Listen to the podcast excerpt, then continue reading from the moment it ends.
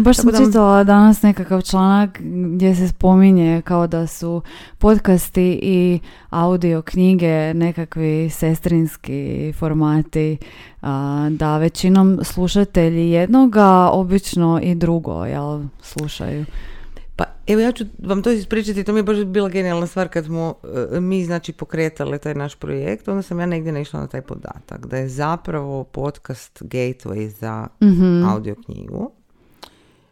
I onda me onako malo štresnulo to, oblio me hladan znoj u stvari jer sam skužila da u tom trenutku, to je bila 18. Kod nas nema baš nekih podcasta i onda sam skužila da uopće nema kod kud doći kao da audio knjige. Ali se e, to toliko promijenilo u samo ovih par godina e, da sam ja ono zanesena i više od toga zapravo činjenicom kako nam se e, to se zove okruženje, mm a, to se naziva okruženje, kako nam je živnulo, probudilo se, kako je ono propupalo toliko toga oko nas i kako sam svjesna da i ovdje ljudi, bez obzira na to što uvijek u našem jeziku sve nekako suženije, naravno.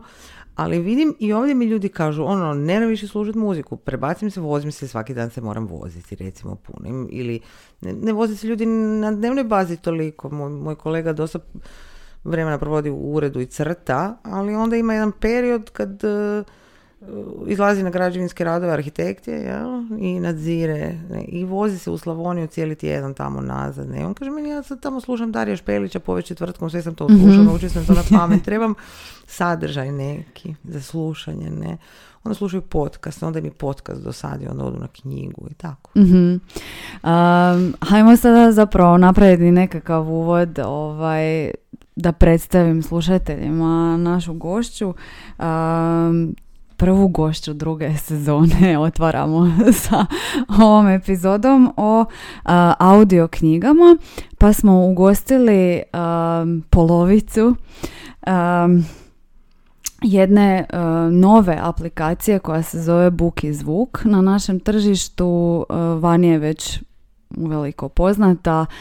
dakle, radi se o aplikacijama preko kojih možete slušati audio knjige. A naša današnja gošća je Ljubica Letinić koja je zajedno sa Alanom Deban zapravo osmislila čitavu aplikaciju, odnosno čitav projekt. Pa evo za početak kako ste se vas dvije pronašle i kako ste do, došle do, do toga da započnete sa proizvodnjom? Audio knjiga. E, pa pozdrav, hvala vam na pozivu. E, počašćena sam što otvaramo ovu vašu drugu sezonu. E, I uopće mi je drago da tu unutar e, ocijeka fakultetskog radite i producirate audio sadržaj. E, to je ambiciozno jako. I, I super je zapravo prilika da možda i vaši studenti otkriju kvalitete tog zvučnog medija, ne? Koji je mhm. tako lagan i podatan zapravo, evo, dva mikrofona i malo, vrlo malo tehnologije za proizvodnju nečega što može biti jako dobro. Mislim, početi i o tome možemo da sad može, može. ne u krivom smjeru raspravljati o tome što je do, doprinjelo i što je stvorilo uopće sad mogućnost da se taj podcast toliko razvije. E, ali da se ja vratim na vaše pitanje, jel? E, kako smo se Lana ja srele? Lana ja smo godinama radile zajedno na radiju. Lana je dramski tonmajstor, odnosno dramska tonmajstorica. E, a ja sam radila na trećem programu e, Hrvatskog radija dokumentarne cikluse. mm I nas smo dvije zajedno pokrenuli jedan projekt, odnosno emisiju koja se zvala Transonika, gdje smo se malo bavili baš tim tragovima ili elementima dokumentarnog zvuku i tretmanu tog dokumentarnog kroz zvuk i širili možda to prema zvučnom eksperimentu. I eto u, u tom baš na tom našem zajedničkom projektu smo se puno koncentrirali, smo se koncentrirali na to kako da tekst transponiramo u zvuk i tu smo istraživali, malo igrale smo se, jel? I to nam je bila, to nam je izazovno bilo, pa smo ukinuli su nam onda naravno tu emisiju kasnije, pa je, to, pa je to prestalo, pa su onda nam sve tako počeli ukidati i onda smo se pre, prestali smo se moći igrati, kako bi rekla. Mislim, ljudi koji se bave zvukom uglavnom jesu zanesenjaci nekakvi, koji otkriju da, da, nešto da I sad, evo, kako rekla, radila sam tamo, živjela sam na Hrvatskom radiju, ali kako više tamo nisam mogla raditi slano, sam počela intenzivno razmišljati o tome što bismo. mm A i mislila sam i prije toga već, ne samo kad sam prestala e, kao urednica funkcionirati na trećem programu, sam zapravo, budući da sam ja novinar po obrazovanju, odnosno da, profesionalni novinar, ja sam shvaćala da se transformirala ta profesija od trenutka kad sam ja u nju ušla, jel? Možemo se i tome vratiti. I to je tema, da. da. I osjećala sam da si moram smisliti nešto drugo, da, da, da moram napraviti nešto drugo, a kako smo mi ljudi na tom radiju, odnosno zahvaljujući toj arhivi bogatoj radijskoj, toj nekoj tradiciji koju smo prepoznali, otkrili tek u, podrumu, mm koja je još od socijalizma zapravo ono, kraja 60-ih, pa onda 70-ih, 80-ih, naročito blistala na tom radiju, jel? Imali smo mi što tamo čuti i naučiti i onda smo tako u jednom malo širem krugu naših kolega od kojih smo mogli zapravo nešto još i naučiti dok smo tamo bili se počeli poigravati s tim medijima. Otkri, otkrili smo puninu tih dimenzija koje nudi, jel? I onda kad to znate, onda vam je nije stalo do toga da plaću zaradite taj mjesec, odnosno da je ne zaradite, već da, da radite, jel? I tako smo Lana i ja razmišljale e, što bismo. Lanin otac je e, također dramski tonmajstor i nudio nam je da radimo u njegovom studiju, on je napravio lijep studio i nudio nam je da tamo nešto radimo. Dugo smo okljevali pa smo onda rekli hajmo snimat knjige. Jer smo počeli primjećivati ljude sa slušalicama na ušima u tramvaju. I to, ono, skupim slušalicama. Mislim, ono, profesionalnim studijskim slušalicama. Sad neću govoriti o cijenama tih slušalica, ali kad bih ugledala tako nešto, onda bi se što ti slušaš, ne? Ali mislim, sam da ne slušaš knjige, ne možeš slušati knjige na hrvatskom. Ni ja nisam došla do njih, ja sam u tom trenu bila recimo već otkrila knjige. E to sam baš htjela pitati, uh, jeste li bili uh, slušač u početku audio knjiga uh, ili je to došlo nekako spontano? Slušala sam već, tad sam već mm slušala, ali ja sam o audio knjigama mislila i 20 godina ranije, Lana i ja smo bile sretale naše kolege u Berlinu, koji su se također bavili audio produkcijom dokumentarnom. To je mala šaka ljudi, tu nema puno toliko svijeta, pa bismo pa se mi stali na tim festivalima razno raznim po Europi, pa smo sretali ti ljudi. Znala sam i surađivali sam blisko sa ljudima koji su živjeli producirajući audio knjige u Njemačkoj, a ove stvari koje smo mi radili, eksperimenti, dok, doksovi, to je njima bila to je njima bila, eto, povremeno su si to mogli priuštiti, nisu mogli živjeti od toga samo, ali su mhm. živjeli od produkcije audio knjiga i znala sam da je to tržište tamo bogato tržište. Mislim da ljudi slušaju knjige. Njemci su imali i tada ono, autoceste, velike dobre aute, CD čar, onaj changer u GP-ku, pa je on mogao staviti 27 CD-ova sebi tamo da, i onda je on se vozi i sluša. Mislim, to bilo jako komplicirano u to vrijeme, ne? Je, je, je. Užasno je onaj diskmeni, pa to preskače, pa a sve, a sve isti ti CD-ovi, ne? Samo se pobroja. Dakle, nije to bilo, to si baš morao biti valjda državljanin Njemačke. Velike države. Sa velikim, dugačkim autocestom. I jednu specifičnu vrstu strpljenja. Mislim, kao što sve to zahtjeva strpljenje, ali evo, to, to, to, to, sam, to smo mi tad već vidjeli. Ja? E, sjećate li se možda prve audio knjige koju ste čuli i na kojem jeziku je bila? E pa to vam kažem, ja tad nisam slušala knjige, ja sam znala da oni to tam, tada rade, ali meni je to u tom trenu još uvijek daleko. Dakle, imam neku mm o tome, ali to mi je... Međutim, mene sa, ja se navučem sada, kad sam ono, kad smo već sa ovom novom generacijom pametnih telefona, kad postoji mm globalni servis i kad više CD-ovi, ono, kad je CD već u prošlost otišao, u tom trenutku ja imam i 20 godina više, imam djecu, nemam vremena, ne spavam kronično i nema šanse da stignem pročitati što želim. I otkrijem te audio knjige i onda odlučim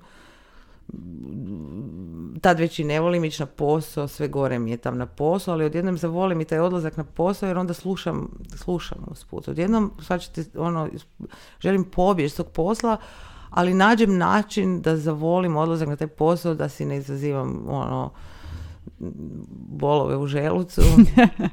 Iskužim da je to jako ko, ono, da je to super praktično. Posebno za nas žene u stvari, jel sad da se ono... Ajmo se zadržati samo na tom aspektu slušanja. kakav ste tip slušača, odnosno što vas interesira kod audio knjiga? možete li se koncentrirati uh, isključivo na slušanje ili obično obavljate još neke druge radnje dok slušate? Sve. Ja vam mhm. sve, ali ja vam nisam zapravo dobar uzorak. Ja mislim, to je moj posao. Da. Ja nisam, uh, da, ja vam nisam, mislim, ja slušam stalno. mm Ja slušam, uh, mislim, u smislu stalno. Jako puno slušam knjige koje radim. Naravno, da, da.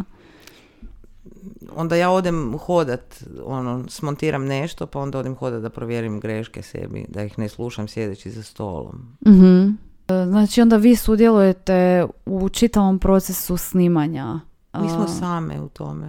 Obje. U svemu. Mhm. da. Mislim malo je, da.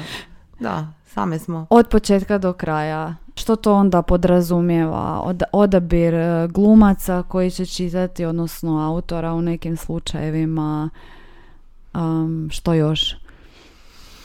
Pa da, to što ste rekli na prvom mjestu, to je ključni odabir ko će čitati. mm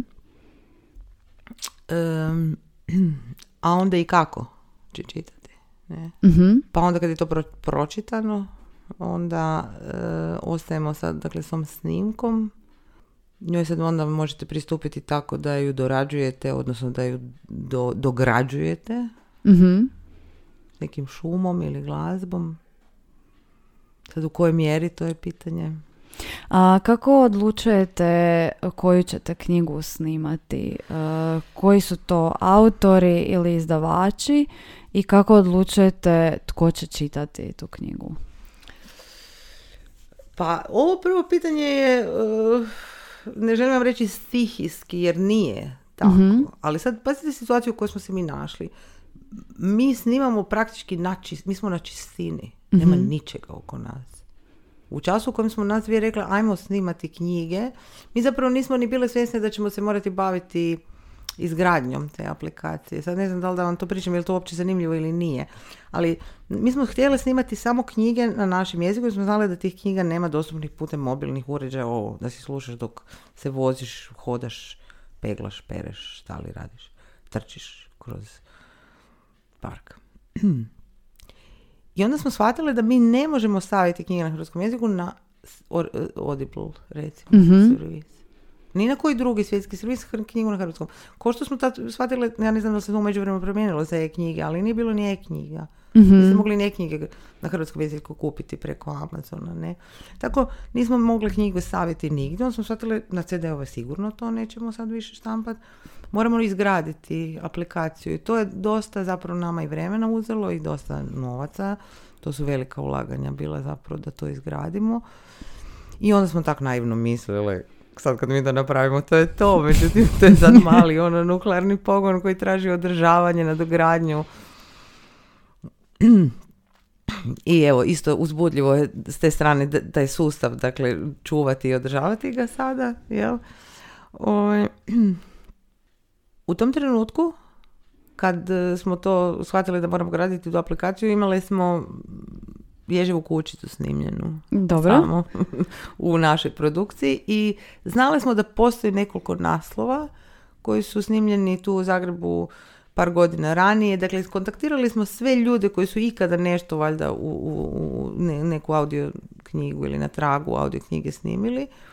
Našli smo i u Beogradu mm izdavača koji je to radio, to je Vladimir Arsenijević zapravo, mhm.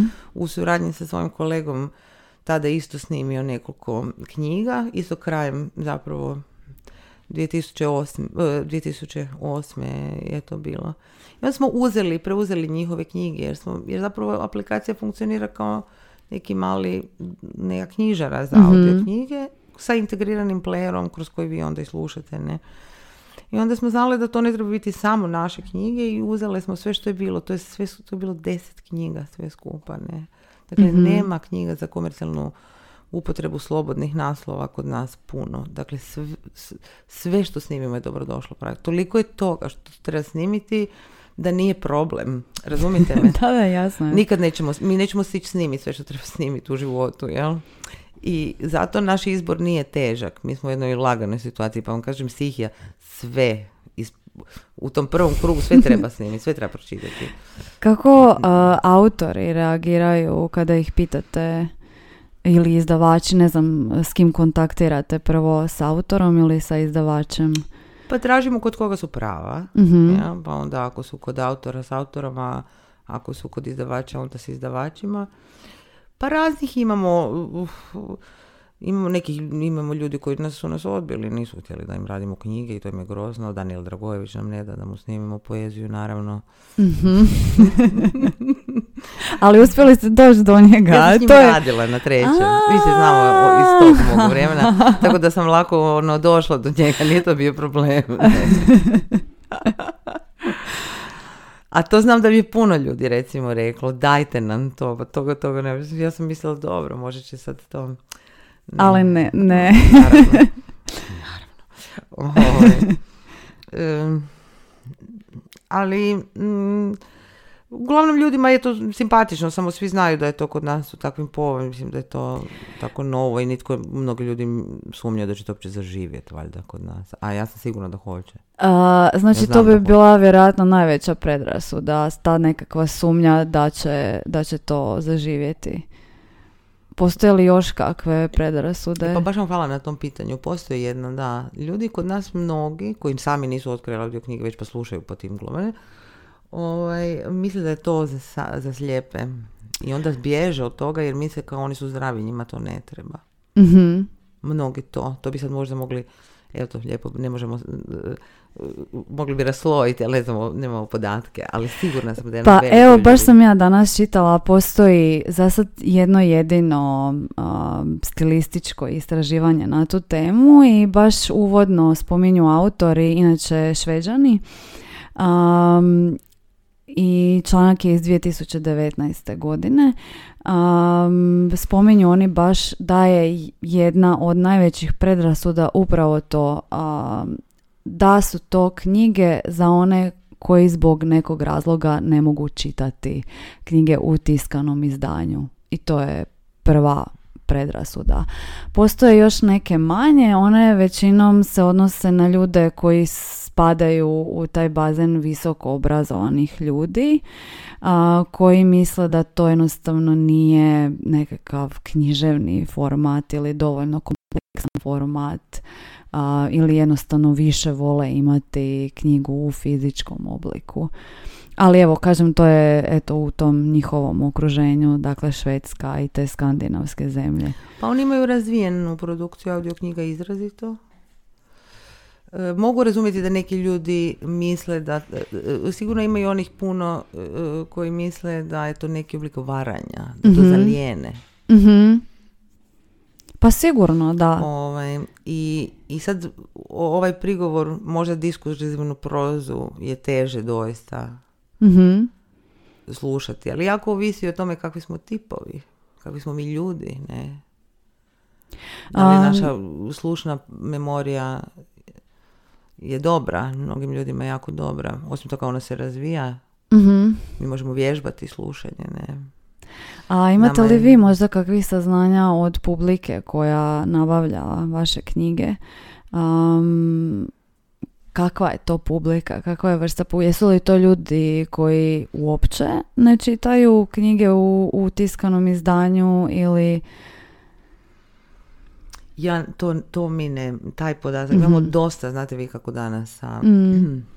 kako vi zapravo u toj digitalnom svijetu možete pratiti navike ljudi koji se registriraju kod vas. Ne možete i naravno ono, da nekog ne prepadnem. Ljudima je sačuvana os- privatnost. Mi Naravno, ne znamo da. tko su oni, ali svačamo kada se zadržavaju, kojim danima ulaze najviše, Mhm. na kojim se dijelovima aplikacije najdulje zadržavaju, tako te stvari možemo znači vidjeti. Možemo s kojih uređaja pristupaju. Dob. Znamo d- njihovu dob, znamo, znamo da su podjednako raspoređeni muškarci i žene. Kod nas, to je interesantno, da. Ne vode žene toliko koliko vode u standardnim statistikama e, i svugdje su u svijetu, znamo gdje su locirani geografski. Ima ih puno u Hrvatskoj, najviše naravno, Mhm. ali ima u cijelom okruženju našem, u cijeloj regiji, zapadna Europa, naši iseljeni, dakle ljudi koji su iselili Jasno, da. nedavno, ovaj val, valjda zadnji, ali zaista svugdje i u ono, Južna Amerika i Australija vidimo mi da žmiga ono, luda mjesta, neki gradovi nevjerojatni, Filipini, ono, da, Ne biste vjerovali Neko stalno, neko stalno u Moskvi je aktivan. Hoću reći, evo, to je jedan, jedan divan detalj te e, statistike, ali ovo ne znamo jesu li to ljudi, jer ne vjerujem da su to ljudi koji nisu dolazili u dodir s knjigom, jer je i naš, naša ponuda ovog trenutka takva da unutra ne bi mogli se naći, ja mislim, ljudi, samo ako neko zaluta, ne. Ali meni se čini da bi bilo važno, ja bi voljela da se to dogodi, da se naša ponuda do te mjere raširi, da mi zaista, unut- mislim da se to dogodi, ja, to, ja računam stalno i na ljude koji će na taj način doći do teksta, a drugčije ne bi došli, ne zato što mm, imaju ono, neki problem zdravstvene prirode, pa da ne vide, jel?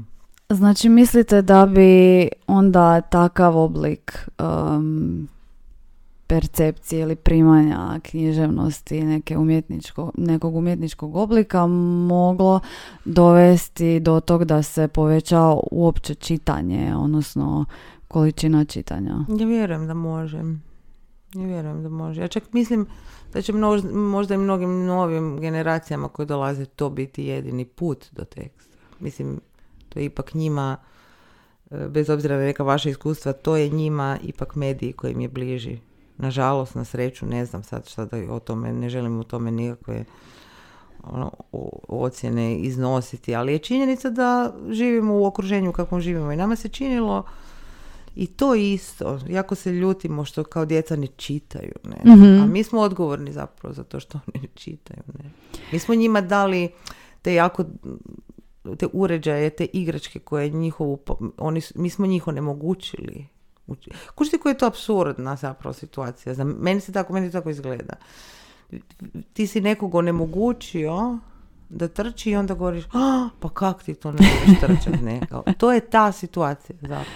Pa da, stalno se iščuđavamo, a Mi se ništa, tome čudimo. da, ne radimo po tom pitanju. Da, a to smo stvorili smo to, a nismo im zapravo nikakav nadomjestak. Odnosno, ni da nismo. Tamo u velikim jezicima, ovo što smo mi uspjeli proučiti, istraživanja pokazuju zapravo da se već i u e, nastavi ozbiljno oslanja na audio knjigu iz Mhm. niza razloga. Među Mhm. ostalim i zato jer e, upravo zbog tih poremećaja pažnje sve, više, sve veći broj djece koja nisu u stanju da pročitaju tekst. I onda kad ga čuju, imaju dojam, imaju uvid u tekst i imaju mogućnost da sudjeluju za razliku od be- bez audio knjige ne bi uopće mogli ravnopravno sudjelovati u diskusiji i razumjeti o čemu je riječ. Pa onda znam da ta istraživanja uglavnom baš ističu jako tu demokratičnost. Mhm. Da omogućuje zapravo demokratičnost. I kažu nastavnici da im je to put da se ipak posvete detalju s obzirom da djeca na taj način dobiju uvid u cjelinu. Veći broj djece dobije uvid u cjelinu. A, mislite li da bi onda u budućnosti, a, ako zaista idemo prema tome da nove nove generacije zapravo se više okreću u tom tipu medija, to moglo utjecati i na stvaranje književnosti? Bili onda autori razmišljali o tome više e, tijekom samog pisanja, odnosno nastajanja nekakve knjige. Aha, ovo će biti i audio knjiga, ne samo knjiga u fizičkom obliku. Pa pretpostavljam. Ja mislim da to već i rade, jer iz onog što vidim, prateći Audible i Kobo i Audiobooks i tako da vidim da oni zapravo su uveli dakle Audible Originals donosi tekstove i kratke priče, mm romane autora, mislim da se natječu već i svi bore za autore koji bi prvo objavili u audio mediju mm neki svoj tekst. Dakle, sigurno idemo prema tome. Da li mi sad ovdje, pitanje naravno sve u, ovim našim razmjerima. Da, ali, mi još nismo na toj razini. Ali ako govorimo o audioprodukciji, ako govorimo o tom dijelu digitalnog izdavaštva, tamo se to već događa, da. A što bi onda bile recimo karakteristike nekog književnog dijela koje bi bilo možda više za takav format, za audio knjigu, a ne za, za tiskano isključivo izdanje? Je li to recimo dijalog, odnosno više... Uh, Dijalogičnost kao da. teksta, da. Pa sve bi, sve što je dobro, je, sve, mm glumac je tu taj koji to može nama donijeti, prenijeti nam, bez obzira, jel? Ključ je vjerojatno u tome, moj dojam, bio, do sad ne znam je li točan, tu bi vi mogli mi možda i pomoći da neke odgovore i ja sama nađem, ali imala sam dojam da je e, to kad je tekst interpretiran pred mikrofonom, dakle u toj jednoj specifičnoj posturi e, i najbolji test za mm neku napisanu rečenicu, ja? Naravno, kad je izgovoreno. I to kad je ne izgovara sam pisat sebi koji je piše jer čuje već kak je zamislio, a ne zna zapravo kako. mm Neko drugi kad nam čita, kad imamo taj odmak prema tome što čujemo kroz glas drugoga, a ne kroz svoj glas evo, zato mi se čini i, i osvijestila sam to naročito kad smo snimali Proljeće Ivana Galeba, mm-hmm. Desničin. Uh, vidjela sam na aplikaciji koliko traje, 17 sati. 17 sati, da, da. Dakle, nešto predivno. To je bio posao, vjerojatno. Da, ali divan posao. Ono, divan posao. Jer slušate glazbu zapravo mm kroz taj jezik. I to znate. Dakle, kad, kad, pročitate, kad pročitate taj proces snimanja audio knjige, onda shvaćate šta je desnica radio. I kasnije mi je to vaš kolega profesor Brleki potvrdio. mm Godinama je pisao desnica tu knjigu. mm Nije mijenjao uh, fab, nije, nije, nije mijenjao karakter glavnog lika. Tim se bavio. Da tu rečenicu, da sve, da sve to zvuči kao jedna cjelovita kompozicija a onda svi ti segmenti, mali dijelovi unutar njega ko do, do kraja izbrušene prekrasne cjeline. Ne? I to, ču, to se čuje. mm Ta se razlika čuje.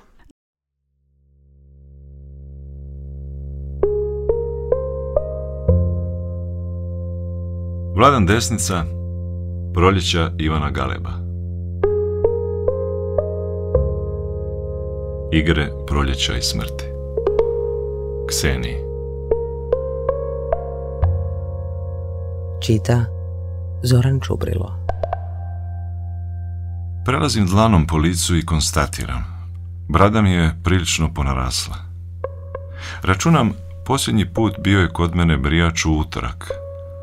Sutradan su opet došli po me, izvezli me iz sobe na nečujnim bijelim kolicima, provezli kroz prazne zvonke hodnike i ugurali u lift. Nadavnom su drhtale čelične žice dok je staklena kutija s mojim tijelom klizila naviše u stananu zuku. Sa svakim katom osvajala je svjetlost. Ulazio sam kao u apoteozi, s laganom omaglicom i plitka daha od uzbuđenja, a pod srcem mi je nešto zamiralo. Kolica su vještim rukovanjem uklizila u bijelu dvoranu bez uglova. onda je sve bilo tačno kao i posljednji put – maska na licu, dosta ugodna praznina koja se sve više širi u mislima i posljednjim tračkom svijesti, ako se više ne probudim, tim bolje. Ne znam kako sam se vratio. Proteklo je nekoliko dana bez vremena. Vjerovatno dan dva bez pune svijesti. Danas bi prema tome mogao biti petak ili subota. Valjda subota. A možda čak i nedjelja. Uostalom svejedno. To gonetam tek onako, od duga vremena. Toliko da nečim uposlim misao. Jutros mi je već gotovo sasvim dobro. Pomalo opet ulazim u zbivanja. Uključujem se u tok vremena. Prezavo zaposjedam stvarnost I suhi fakti koje oštro uočavam da je na mom noćnom stolu za trećinu ispijena čaša vode, da na zelenom kartonskom rubu sedmičnog kalendara na ormaru piše ispupčenim zlatnim slovima Sretna nova 1936. godina. Da je na radijatoru malko ukrivo položena plitica s oblozima, dobijaju neku posebnu važnost po tome što su to fakti dijelovi istinske stvarnosti i što ih ja, eto, uočavam. Poslije duljeg vremena, ovo je prvi sunčani dan, a to nije svejedno. To je možda jedna od malobrojnih stvari koje nisu svejedno. Kroz pritvorene kapke provukao se snop zraka i odrazio na bijelom stropu sliku vanjskog svijeta. Vidim kao na nekom ekranu izvrnute figure prolaznika umanjene, ali u pravim bojama. Potpune i žive. Sestrica u bjelini pronosi nekakvu činiju, seljak s torbom o ramenu eno razgovara s vratarom, možda mu preporučuje nekoga svoga. Vratar je najviši do koga njegova preporuka može da dopre. Zatim promiču žustro i dosta veselo dva mlada doktora u bijelim kapama. Vratar je jednog zaustavio. On vadi pero i potpisuje mu neke papire. Zabavljam se gledajući tu moju malu fatamorganu. I dolazi mi idilično uzan i bezazlen taj mali šareni svijet, što na glavce šeta po bijelom stropu moje sobe. Tako sam se zabavljao i nekad davno, davno. U sobu mog djetinstva isto je tako prodirala izvrnuta slika svijeta napolju. U ljetna popodneva, kad sam poslije kupanja ležao s još vlažnom kosom na uzglavlju koje je mirisalo po suncu. Lickao sam bjelkastu sočicu, što se uhvatila po mojim izduljenim i podcrnjelim udovima i motrio to malo, strmoglavljeno ljudstvo koje mi je došlo u pohode. Samo je onda slika bila blago uznemirena, sva oživljena neumornim šaranjem zmijastih pruga od refleksa mora, koje je ravnomjerno disalo pod prozorima luci. Daleko doba. Između njega i današnjeg mene uvalilo se gotovo 50 godina. 50 godina koje se zovu čitav život, a koje mi se danas čine tako nestvarne, gotovo bezbolne. Nekako su se spljosnule, izgubile svaku težinu i svaku zapreminu u vremenu. Puka arabeska moje misli. Tako da preko njih, bez zapreke, posežem rukom u moje djetinstvo. Kao preko nesuštastvene ograde opsjenareva užeta.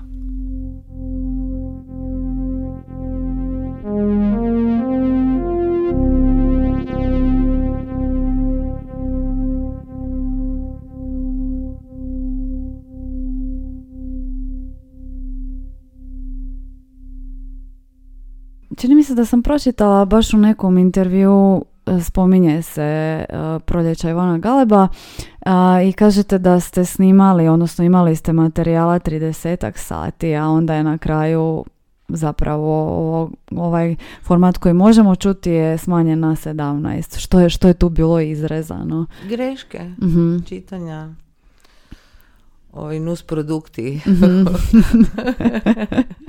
Koje mi isto u postprodukciji da, da. srećujemo.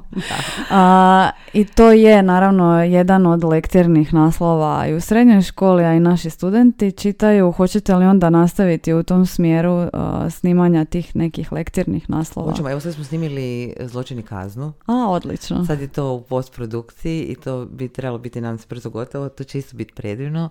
Mm-hmm. I to je mhm. predivno. E, to je snimio uh, Adrian Pezdirc, glumac U, odlično. Da.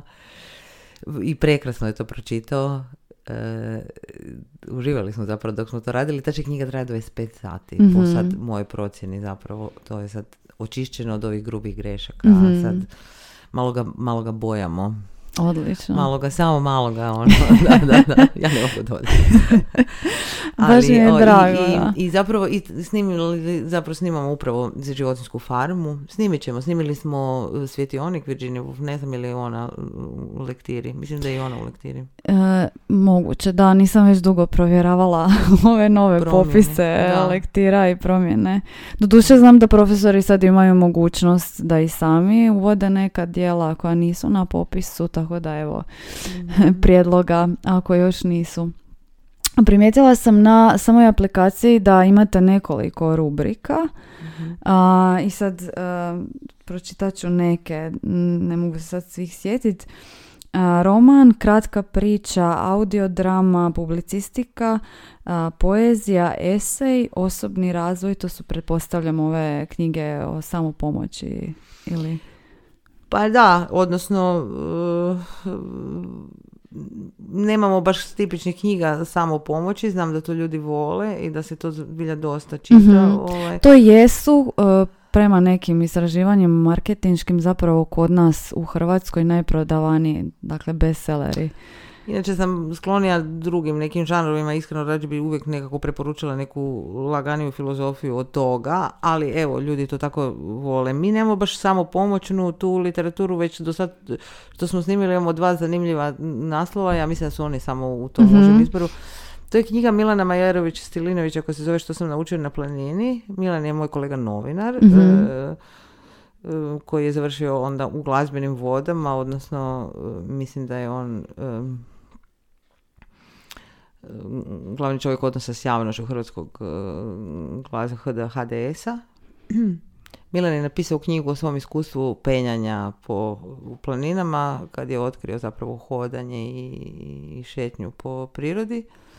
Pisao je zgodne bilješke zapravo mm s tih tvojih putovanja i sam je pročitao. On je čovjek koji je medijski iskusan i koji ima lijep glas. I sam je pročitao te svoje priče i onda smo se dogovorili, ja sam ga pitala kao ajde, daj da malo stavimo te u šumu kad si već tamo gore, da malo šuškamo i to. Pa onda neke malo muzike, pa daj, šta ćemo, šta ćemo. On rekao, pa ja bi zvao Mateja k nama i onda je Mate Meštrović ustupio za tu knjigu uh, glazbu iz svog nagrađenog solo albuma Piano Waves. I složili smo taj soundscape za tu knjigu, recimo. Pa sad je li to samo? Pa to je neka samo pomoć. Milan dosta tako te motivira da se pogledaš u sebe, da se obratiš pažnju na te neke male važne detalje života, da otkriješ vrijednosti u tim sitnicama i tako malo da se preispitaš u tom smislu je, ajmo reći na neke, ali nije to tipično, nije to, to, to je pokušaj da se lijepo piše. Ne, mislim. O da, zapravo onda je i tako kako se zove osobni razvoj. A, više, više nego, samo, samo pomoć. Da, da. da.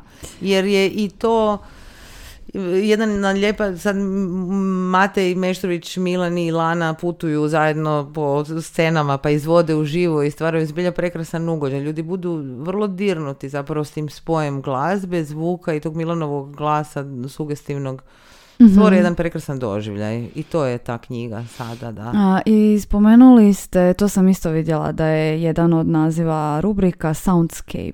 Mm-hmm. Možete malo to približiti slušateljima? Ja isto nisam znala do danas kad sam provjeravala o čemu se radi. Um, soundscape je pojam koji je zapravo skovao uh, kanadski kompozitor mm-hmm. Mari Schaefer i uh, ona smo se zanosile zapravo tekstovima te knjige to je cijeli, iza njegovih saznanja ili otkrića, promatranja, zapravo stoji cijeli jedan pokret koji je za njim razvijen u Kanadi, pokret za akustičku ekologiju. E, dakle, to su ljudi koji su na ovaj ili onaj način povezani sa zvukom, da li kroz glazbu, najčešće i uglavnom kroz glazbu i glazbeni eksperiment, ali promatraju e, na tragovima šeferovog učenja naše zvučno okruženje, akustički prostor i njegove promjene i pokušavaju zapravo kroz promjenu u tom našem akustičkom prostoru detektirati promjene društva. One se odražavaju u njemu i onda kako smo svi u nekoj međusobnoj vezi jedno utječe i mi stvaramo taj zvučni okoliš, a on pak onda gradi i nas na svoj način, jel to je neki temelj. mm E sad, soundscape je dakle kovanica koja u engleskom stoji, što, zvučni pejzaži mm bi bili, jel? ali on je uvriježen ko što su uvriježene, mislim, nema potrebe da ga prevodimo, u stvari da ga unosimo u hrvatski jer se ne Da, može da, on opstati u hrvatskom jeziku, čini mi se, jel tako? Zvučni pejzaž, pa meni zapravo jako lijep Pa prijevod. lijepo je, da, ali evo, A jesu li onda um, ti formati koje imate u toj rubrici, dakle to nije um, nešto što je zapisano uh, ili objavljeno u nekoj tiskanoj inačici, nego je zapravo samo stvoreno da bude slušano. audio, tako je, da bude Mhm. slušano i Soundscape nema, rijetko ima tekst, jel? Mhm. Ovi naša izdanja Soundscape pa to sad nisu ko- inkorporirana s tekstom, makar je recimo Milanov tekst u toj knjizi što ono- je Soundscape koji je imamo neka znači Soundscape izdanja koja ne obuhvaćaju tekst. To sam Jer je i to pitat da- meditativno iskustvo, da samo slušate zapravo zvuk. Da, to bi onda ljudima. bio ovaj drugi dio samo naslova aplikacije Buk i zvuk. Da, jel? Znači da. ne mora biti govorena riječ, nego zapravo sve što na neki način proizvodi Da. zvuk. A, to je zapravo bilo isto jedno od pitanja koje sam vas htjela pitati. Um, odnos između tiskanog izdanja i, i audio knjige, odnosno um, vidite li u budućnosti da bi se mogla raditi isključivo izdanja audio knjiga bez da prethodno postoji um, tiskano izdanje? Pa, hvala vam na pitanje, na svakom vašem pitanju, hvala. Ovaj, a sad ste mi pomogli da se vratim na knjigu za koju, koju sam zapravo zaboravila spomenuti iz tog konteksta, Mhm. a važna je, a možda je važna i u ovoj vašoj publici, najužoj e, studentskoj. Dakle, Katarina Luketić je već, i kad smo razgovarali o knjigama koje nastaju samo za audio u velikim jezicima, i mi, imamo to isku, mislim, mi smo to isto napravili. Jer smo Da. htjeli to pokazati, zapravo smo htjeli naznačiti i to.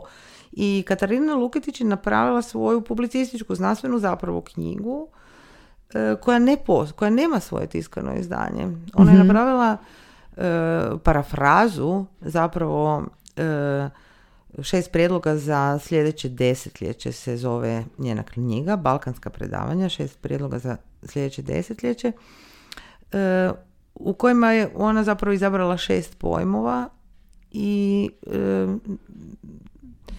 svaki od tih pojmova je analizirala u jednom pred 45-minutnom gotovo predavanju.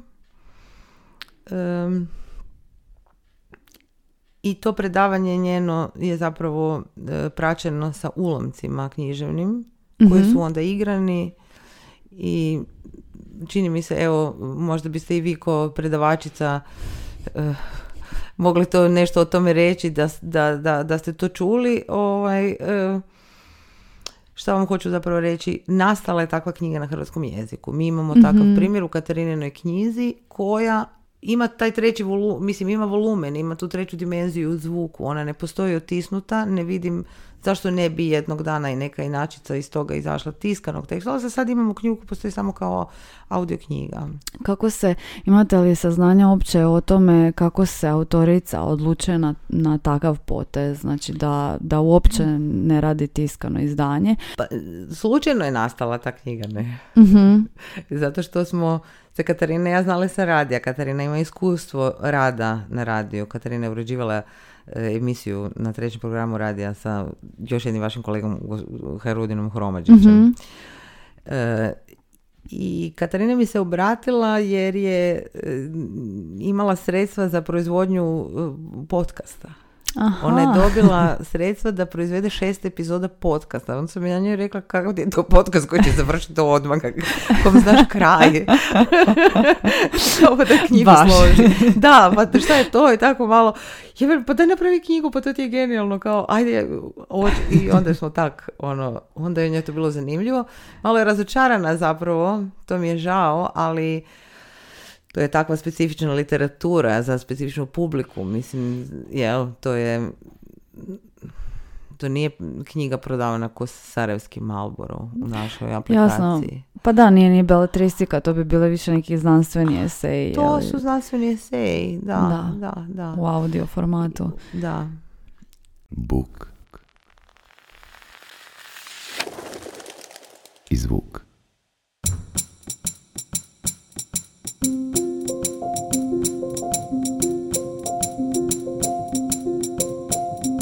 Katarina Luketić Balkanska predavanja Šest prijedloga za sljedeće desetljeće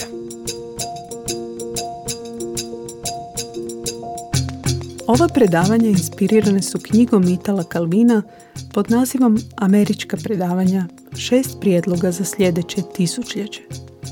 U njoj je Kalvino odabrao šest pojmova, šest književnih vrijednosti koje treba sačuvati i ponijeti u novo tisućljeće. Za njega to su bile lakoća, brzina, točnost, vidljivost i mnogostrukost. Zapravo pet pojmova, a šesti Kalvino zbog smrti nije stigao odrediti. Ostao je poznat tek njegov naslov, dosljednost.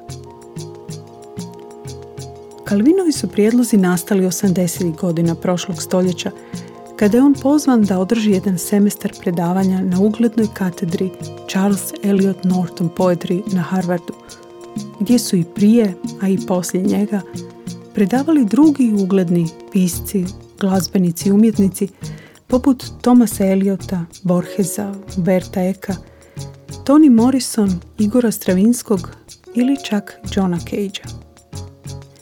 Riječ je o predavanjima na temu poezije. I to poezije u najširem smislu riječi znači ne samo kao književne vrste, nego i kao specifičnog koda, imaginacije i komunikacije. Na Kalvinovu tragu, gotovo 40 godina nakon njega, odabirem ovdje drugih šest pojmova. Šest književnih vrijednosti koje iz moje današnje kritičarsko-čitateljske vizure – treba prenijeti u desetljeće pred nama. Koji su to pojmovi, koji su to vrijednosti, poetike, iskazi, autori i autorice, zašto ova predavanja nazivam balkanskim i što riječi poput Balkana i balkanske književnosti znači danas i ovdje, a što bi one mogle značiti u budućnosti.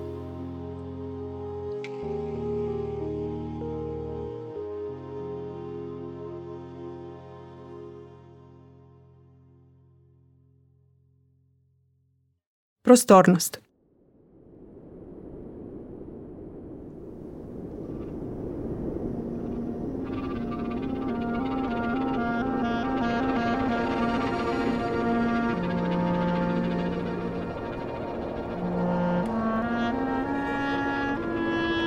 Balkan, dark subconscious of Europe. Balkan, europski Sibir. Bure baruta. Nacizam svoje porijeklo vuče s Balkana. Balkan, Dunkel unbewusst Bure Baruta. von Europa. U čumezima Beča, plodnom tlu za etnička trvanja, bliska južnoslavenskom svijetu, Hitler je naučio kako da mrzi na tako zarazan način. Ein anderer Name Balkan. für. Kako izgleda zemlja na mjestima gdje ljudi čine zvjerstva? History. Europski Sibir. Vampirizam je najbolja metafora za Balkan. Pure Baruta. Mračna podsvijest Evrope. Fass. Postoji li neki smrad, duh nekog mjesta, nešto u vezi s krajolikom što bi moglo biti povod? Balkan. Nacizam svoje porijeklo vuče s Balkana. Ništa na Balkanu nije jednostavno. Ništa na Balkanu nije jednostavno. Kad se u balkanskoj krčmi pogase svjetla, Balkan. Balkan. onda sjevaju noževi. Europski Kod Sibir. Onda povijesti. sjevaju noživi. Povijest dominira nad svime, a zapletenosti pomučuju i najpomnije proučavanje. Balkan. Drugo ime za barbarizam. Nikad dotad u više od 30 godina javnog života nisam morao raditi u takvom podneblju nepoštenja, propagande Balkan. i licemjerja. Mnogim ljudima s kojima sam se u bivšoj Jugoslaviji morao pogađati, istina je doslovno bila strana. Dark subconscious of Europe. Balkan. Bure baruta. Slične citate mogli bismo nizati u nedogled. I što više iščitavamo različite medijske, političke, književne i putopisne tekstove u ovom prostoru, to ćemo češće pronalaziti citate poput ovih u kojima se Balkan određuje kao prostor opasnosti, nasilja, divljaštva i primitivizma. Što više istražujemo povijest percepcija i reprezentacija ove regije, to će nam postati jasnije. Na Balkanu se geografija stalno preobražava u metaforu, a kultura se stalno pretvara u geopolitiku. ne samo kod nas nego i vani je zapravo to još uvijek nekakav fenomen u nastajanju. da, dakle, knjiga postoji samo u audio formatu, da nema prethodno izdano, jel? odnosno tiskano izdanje. Um, I s tim u vezi samo bih još htjela da ostanemo na trenutak na toj temi. Uh, smatrate li onda da slušatelj koji recimo sluša audio knjigu, a prethodno je čitao tiskano izdanje, e, konstantno radi tu usporedbu. Aha, ovo mi je bolje kad je u audio formatu nego u tiskanom izdanju ili obrnuto. Znam da su nam neki ljudi rekli da se boje mm slušati. Ne, baš za desnicu sjećam se da nam je jedna gospođa rekla da se ne usudi slušati da ju ne pokvari njen doživljaj Romana, tog teksta. Da. da. Znam da su neka iskustva koja kažu da im je bilo još bolje kad su čuli. Sad bi to bilo zanimljivo raditi. Možda bi se dalo to, ta sad već usporedba napraviti, neka anketa recimo na e, uzorku ljudi, jer je puno ljudi skinulo ovo ljeto i poslušalo e, roman Zemlja bez sutona Marija Andrijašević. Da, sigurno. Evo, evo ideja studentima za diplomski rad u budućnosti. Da, bilo bi zanimljivo. jeste li se za knjigu Marija Andrijašević odlučili nakon što je dobila nagradu, kako je došlo do te suradnje? Pa mi smo zapravo tu jednu sklopili super suradnju sa te portalom, ne? Mhm. Jer kako su oni digitalni mediji, i uvijek je njihova nagrada ono, nešto, neki dobar izbor. Pa smo odlučili da im pristupimo i ponudimo im i predložimo im da zapravo ono, naprave audio knjigu pobjedničku, da tom romanu daju digitalnu, da sami sebi naprave knjigu za sebe koju već nagrađuju. ne?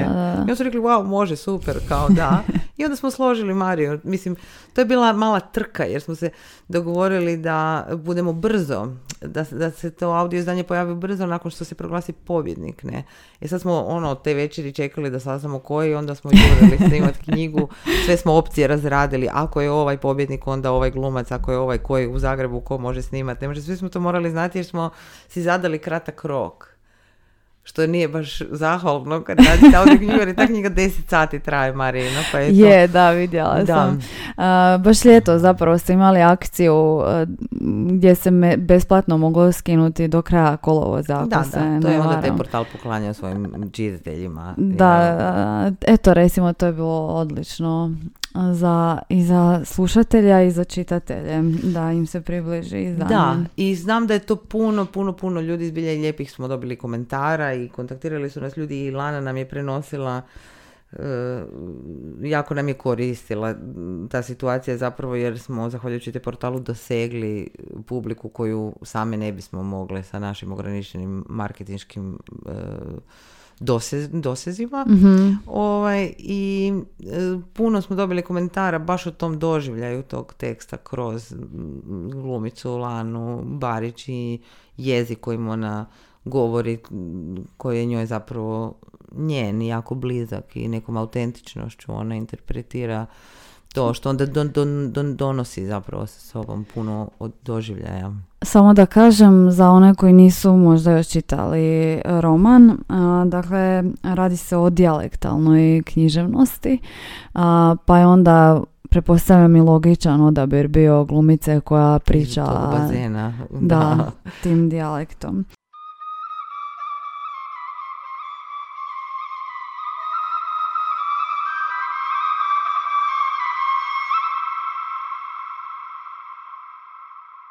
Vr je mjesto odakle su sutoni. Vr je gnjezdo savijeno na vrhu planinskog stabla koje, ako nisi znao kamo gledati, nije pružalo pogled nikamo posebno.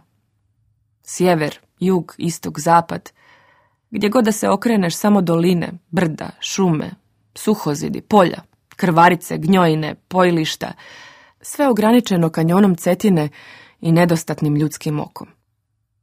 Vr nije mjesto ili kako u novinama i pričama opisuju mala mista, galerija živopisnih, dragih, komičnih likova. To čak i nije malo mjesto. To je selo.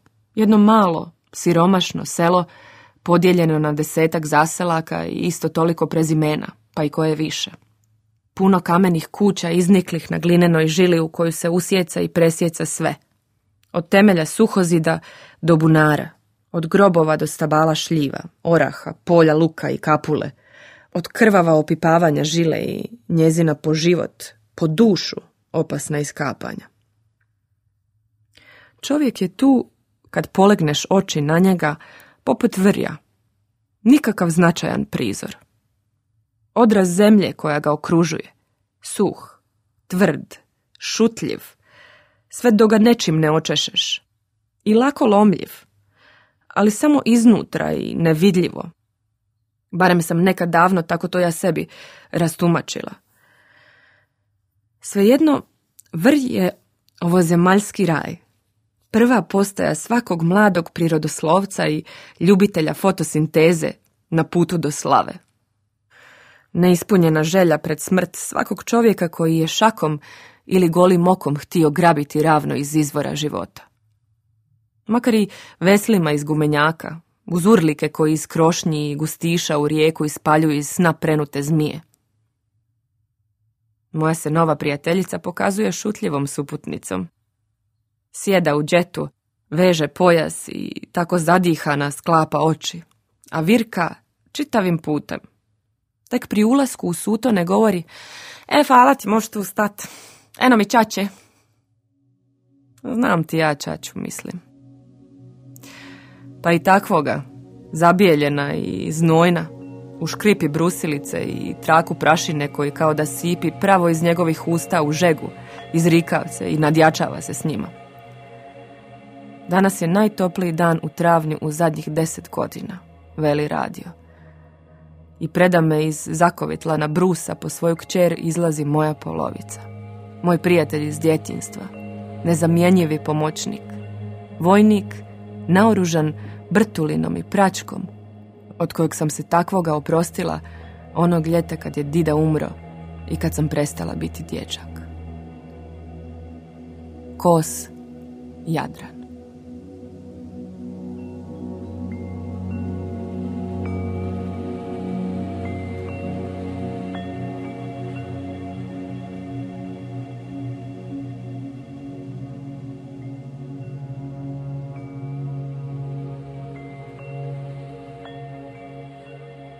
Ja, Gloria Sutton, govorim sad svima vama. Evo me na vrhu vrja. Još na prstima stojim. Vrat istežem do posljednje žile. Tako sam visoko, da pod nosom osjećam miris nebeskih pašnjaka i slatka mlijeka božanskih debelih krava što na mu pomiču oblake. Jedne sam godine i ja bila dječak. I seljak. Eto vam dokaz. Ovaj mulac koji s pračkama ubija grlice, golubice, kokoši, zapravo sve manje više pitomo, moj prijatelj Jadran. Tri dana stariji od mene, tri kuće dalje u selu, tri ulice dalje u gradu, ista škola, isto suton. Tko zna koje koljeno nas je razdvojilo pa više nije rođak, ali je po svemu brat. Brat. Koji su možda još aspekti po, prema kojima odlučujete tko će čitati? Pa to je jedan svakako važan, Mhm. recimo. Nije nužno da ga lovite, ali je recimo važan. Važan je kod Mari, u Marinom romanu sigurno bio važan i u Đikićevom romanu koji je smješten u Duvnu, u jednu duvanjsku noć. Mhm. Pa ga čita Goran Bogdan. Mhm. Kako nazivate um, ljude koji, koji čitaju uh, knjige? Jesu li oni, um, vidjela sam na engleskom, redovito upotrebljavaju termin narator, a, što mi se čini da bi doslovan prije- prijevod kod nas ne bi bio baš prikladan, dakle pripovjedač. Biste li rekli da je to pripovjedač ili možda kazivač?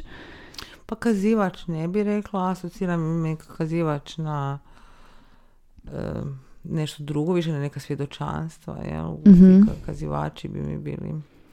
E, uglavnom smo u aplikaciju pisali čita, Mhm. nekad nešto, nekad bih rekla da je nešto izvedba, Mhm. nekad bih rekla da je nešto samo čitanje, nekad je nešto interpretacija, često kod poezije bi upotrijebila onda možda prije taj pojam. Interpretator možda.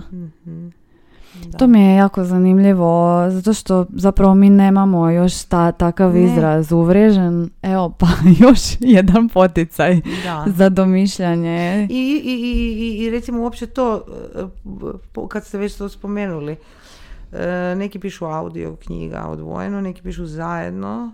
Ponekad mi se čini da bi mi baš pasalo da smijem napisati, odnosno ne da smijem, nama se činilo da je odvojeno. Vidim da su nam mnogi lektori to u novinama kad smo intervjue davali spajali. Mhm. Mnogi su nam to ostavili razdvojeno. Zato što se nisu složili pravopisi oko zapisivanja. Dakle, nije krivo ni jedno ni drugo, a nije do kraja da je. Kao, kao ja uvijek u hrvatskom jeziku. Može oboje. Genijalno. Jer, e, a, a skužila sam ja sama, kako bi rekao, u prvi mah mi se činilo ne audio knjiga, tako nešto dugačko, komplicirano, te, ono, onda se dovedemo u situaciju da bi mi baš bilo dobro da je zajedno. No, da li mogu, onda mislim moramo biti dosljedni, ne možemo pisati malo jedno, malo drugo. Onda mislim pa kako, kako smo sad mi to, mi sad to radimo i hoćemo se tu kao pokazati da je to naša stvar, a krivo pišemo ono. Evo, ne, ok, dobro. pravopižđije se Da. nisu odlučile. Da. Kako bi rekli. dobro, dobro, da. A evo, interpretator, čitač. E, spomenula sam kazivač zato što u jednom intervjuu sam pročitala da ste rekli a, vezano uopće uz, uz taj čitav proces a, slušanja, a ne čitanja knjiga, kako se vraćamo nekakvim prošlim vremenima, odnosno prapočecima, jel, kad još nije postojala knjiga u tiskanom obliku, a, pa me to podsjetilo na usmenu književnost i na usmeno prenošenje. Oni a, često upotrebljavaju taj termin za ljude koji su pripovjedali usmeno, dakle kazivač, jel? pa mi se učinilo da bi to moglo, možda mo- moglo biti zgodan prijevod. Da. Možda bi za jednu specifičnu vrstu govorenja, odnosno čitanja. i- Da. da. Um, da vidim samo da provjerim jesam li se pitala što sam htjela ili ćemo preći na naš stilski potpis. Um, aha, a, jedan zanimljiv zaključak iz ovog um, članka švedsko, švedskih autora, stilističara koji sam spomenula u nekom trenutku. Oni kažu, zaključuju taj e, članak sa rečenicom e, književnost se oblikuje prema tome kako se konzumira. Slažete li se sa tim zaključkom? Biste li mu možda nešto dodali? Uf, mogla bih i ne bih se možda ni usudila. e, em, e, rekla bih sljedeću stvar. Slutim da ide prema tom, u tom smislu kao neke trivializacije, kako je to slušanje možda um, umanjuje neku monumentalnost samog čina. Ali htjela bih iznijeti sad možda ovdje jedan protuargument, hajmo reći tome.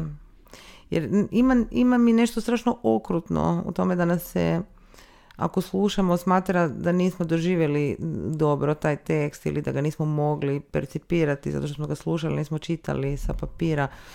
Em, rekla bih nešto što ide u prilog, odnosno što to bi možda moglo oboriti ili rušiti tu teoriju, tu tezu.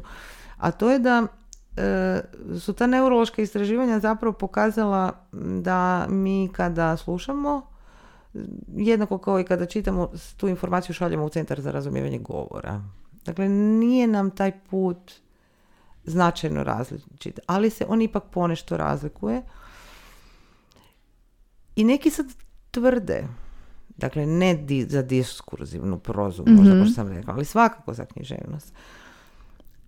Mogli bismo zaključiti da smo mi u stanju bolje slušajući percipirati književnost nego čitajući je.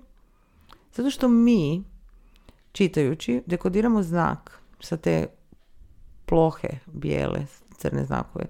Em, to nam se čini, naravno, ko vožnja autom, čitanje neka vještina koju smo mi osvojili. Međutim, ona i dalje zapravo koristi puno naše energije, jer je ona kompleksan proces.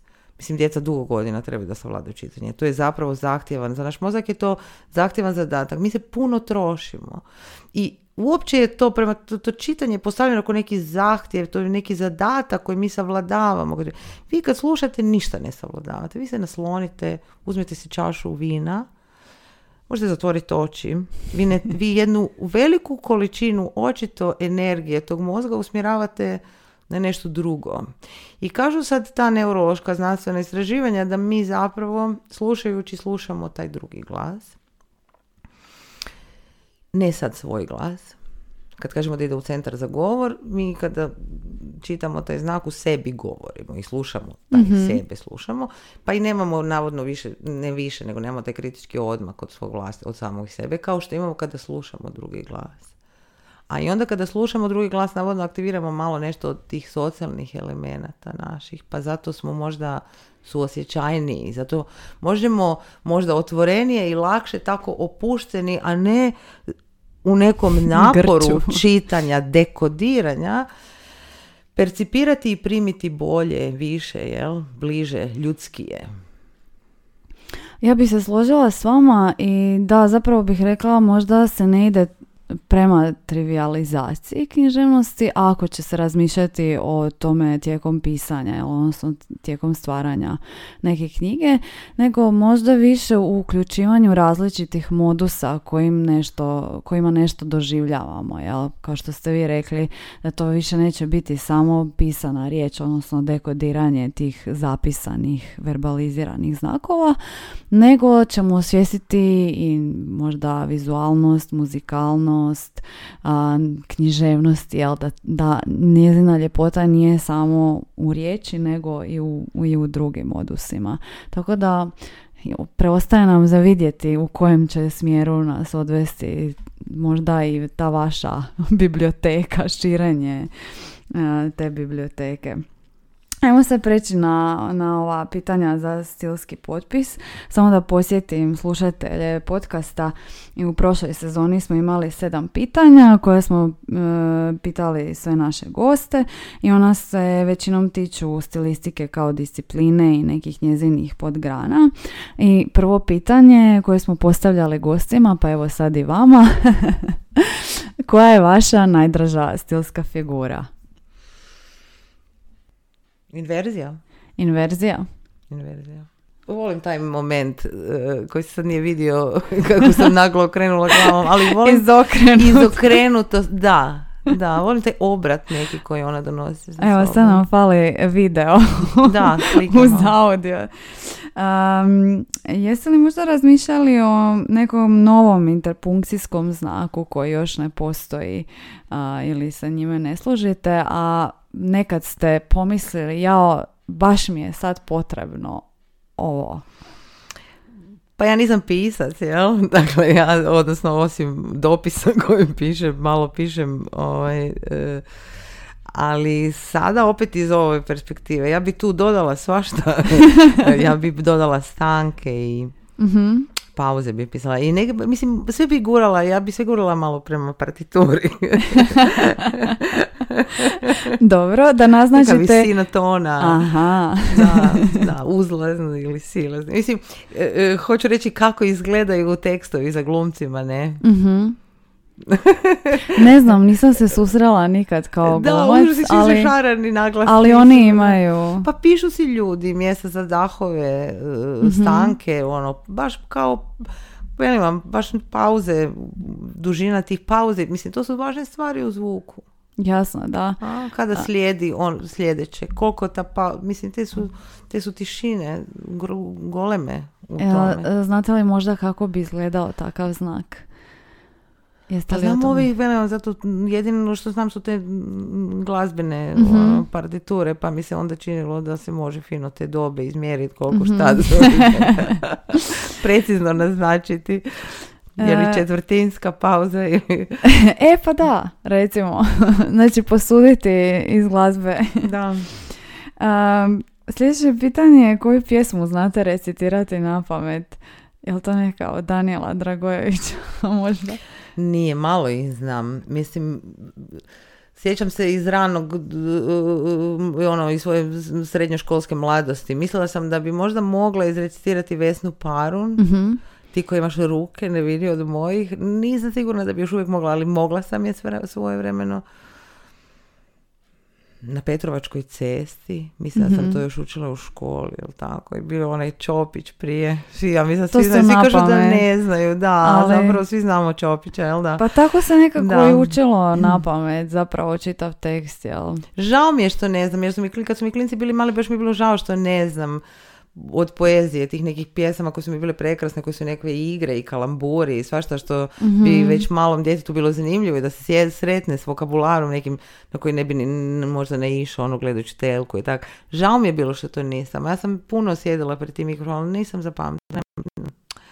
Koja bi onda bila pjesma koju biste voljeli naučiti? Ma sve bi voljela znati, kažem, da mogu ono, i to za dje, da mogu djecu šarmirati s tim i onda da mogu se prosut tu i tamo kad u nekoj prilici, tako uvijek sam bila fascinirana s ljudima koji su mi u nekom neobaveznom razgovoru samo tako znali prosut. Stih. To su da, uvijek zanimljivi momenti.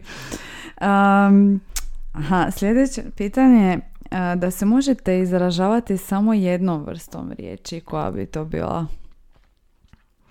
Pa vrsta riječi koju uopće nismo kao vrstu svrstali, a treba sad iz ove moje perspektive, znam da treba dahovi, neki cok, co, coktaj možda. Mhm. A, to bi bili nekakvi trenuci zapravo on kraj jezika, nešto što nije opisano, kako ste rekli, da nije Da. vrsta riječi. Da, to je ono nešto što sam uvijek i, i kad sam radila sa uh, nekim mlađim ljudima u novinarsku edukaciju, pa sam im uvijek um, ukazivala recimo na to da pokušaju i da, i da moraju, mislim, ako sada razgovaramo o radiju, mediju zvuka, da, da, da zađu u njega na taj način da razumiju šta u njemu mogu i da koriste to što on donosi, tu razliku između otisnutog intervjua. I onda kažem, znate i sami, sigurno ste bili nekad u prilici da ste transkribirali intervju i su mahom bili ljudi koji su imali neko Mhm. iskustvo. Ne?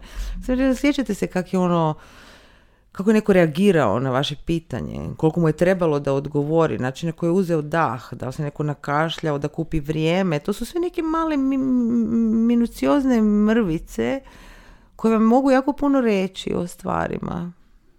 I to je u- med, to imamo mi, što nema ti, otisnuti med. I to ne možete doći ono haha, znate ono. Da. Ali jednostavno nije, to su oni momenti, to će vjerojatno mlađa generacija sada znati, kad pišeš poruku i pišeš haha, a zapravo Da. se ne smiješ. da. Evo, to, to, to. A, To mi je isto jako zanimljivo jer razmišljam sada o, baš o snimanju podcasta i kako mi je bilo jako čudno nakon prve uvodne epizode zapravo slušati ta, što ste vi rekli, coktanja. Užasno me to smetalo, valjda zato što sam navikla na te skroz pročišćene formate i, i nekako mi je ono kao, kao da odvlači pozornost, ali više to ne radim. Nekako ostavljam da i dalje postoji, da se čuje taj Da. Pa vama je to sad već drugo, treće, četvrto slušanje toga, onda vi slušate neke detalje koje na prvo slušanje ne čujete, ja mislim. Mi kad E. su, ja kad slušam neki podcast ne pada mi na pamet da te coktaje brojim, kao gledaj ovaj cok će puno.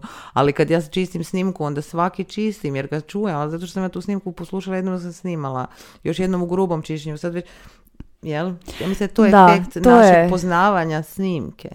Da, to je razlika. I slušanja, sad već jedne razine slušanja na koju nemojte računati da ju vaš slušatelj koji prvi put sluša podcast ima. Sad ne znam koliko ima ovih fanatičnih što preslušavaju. Koji broje? Sad čekam u komentaru da mi na, napišu. Em, ova zadnja, evo, evo ga, jedan. E, zadnja dva pitanja zapravo se odnose na, na e, prevođenje, odnosno stilistiku prevođenja. E, I tu spominjem njemačku riječ Waldeinsamkeit za koju se tvrdi da nema jednostavno a, dovoljno jednake vrijednosne ekvivalente u drugim a, jezicima. Pa za koju hrvatsku riječ smatrate da bi možda bila neprevodiva na druge jezike? Postoji li takva? ne znam, ne znam, zbilja. Mislim, znam da ih ima, ne. vjerojatno su kulturološki uvjetovane, te ne znam, mislim, evo zbilja, ne znam, ni, ne znam puno ni o prevođenju, jako mi je teško dati odgovor na to pitanje. Mhm. Znam da bi fjaka vjerojatno bila teško prevoditi, Da, ali to mislim da si mnogi mediteranci to... Da, tako ne znam, ne, ne mogu vam tu dodati, nažalost, ništa, baš iz sebe, ja. Mislim, ja, ja, ja dolazim, moj otac je s jednog otoka, ne? Mhm. Ja dolazim iz, eh, mislim dolazim, živim, odrastala Mhm. sam zapravo blizu Čakavici, toj Iškoj, jel? Užasno volim, ja, ne užasno, nego jako volim tu Ča- Čakavu, prekrasna mi je, prekrasno mi je, te mekoće mm, su mi lijepe i sad ima tamo nekih riječi što se uopće ne mogu na hrvatski prevesti, a ne Mhm. i koje su dio vokabulara, odnosno života otočkog, pa su neprimjenjive, neprevodive i na, na standardni standard, da, hrvatski. da. A sad, evo, znam da toga ima i super mi je to. To je kao neki, neki oblik tajnog jezika, Da, znaju samo da, određeni da. ljudi. Koji ima skoro neku drugu svoju melodiju. Ono. I kad već spominjemo ove fenomene on kraj jezika, kao to coktanje, ha ha haovi i tako, to bi isto recimo bilo neprevodivo. Um, mislite li da takvi oblici isto zapravo su karakteristični za naš jezik, odnosno za naše podneblje? Da, valjda. E, Uh, I zadnje. a, e. E pa, e, to E. da. Ili e. Em, predložite novu riječ koja bi označavala kakav osjećaj, a koja još ne postoji u hrvatskom jeziku. Pa evo, sad ću sad vrlo jedan konkretan prijedlog dati. E, spremali smo se, odnosno spremamo se da jedan mali kutić u Frankfurtu na Frankfurtskom sajmu knjiga e, dobije Aha. i book zvuk, ne? I onda su nam rekli da napravimo neki moto pa da prevedemo to na e, engleski i na njemački jezik. E, ako nisam sad e, krivo zapamtila, vi govorite njemački? Mhm. Hörvergnügen, Mhm. Je li Hörvergnügen? Dobro. Užitak slušanja. Užitak slušanja, da. Evo. Evo još jedan zadatak. Da, ili onaj koji voli slušati, koji voli slušanje. Baš razmišljam što bi, što bi tu moglo služitak, možda kao da bude... Služite. da bude stopljenica. Ali onda, a evo, recite nam u komentarima ako imate kakav prijedlog. Kad je sajam? Sad ja mislim za dva tjedna. Evo, možda pronađemo nekakav prijevod. Um, evo, došli smo do kraja epizode. E, Ljubice, hvala vam puno na sudjelovanju. Nadam se da smo uspjeli našim slušateljima približiti i- aplikaciju i uopće taj fenomen uh, audio knjiga i slušanja književnosti. Nadam se da ćemo vam dovući novu publiku, nove, slušatelje. Nadam se da je vama bilo ugodno. Puno hvala na vašim pitanjima. Jako su bila, da, jako su pažljiva, tako ste mi posvetili neko ovaj, vrijeme koncentrirano. Hvala vam puno na tome. Ništa. Evo, e, dragi slušatelji, e, ušli smo u drugu sezonu, pred nama je još e, devet epizoda novih. Nadam se da se veselite kao i ja i kao cure čije epizode slijede. Ja sam Gabriela Bionda, a vi ste slušali podcast Slobodnim stilom.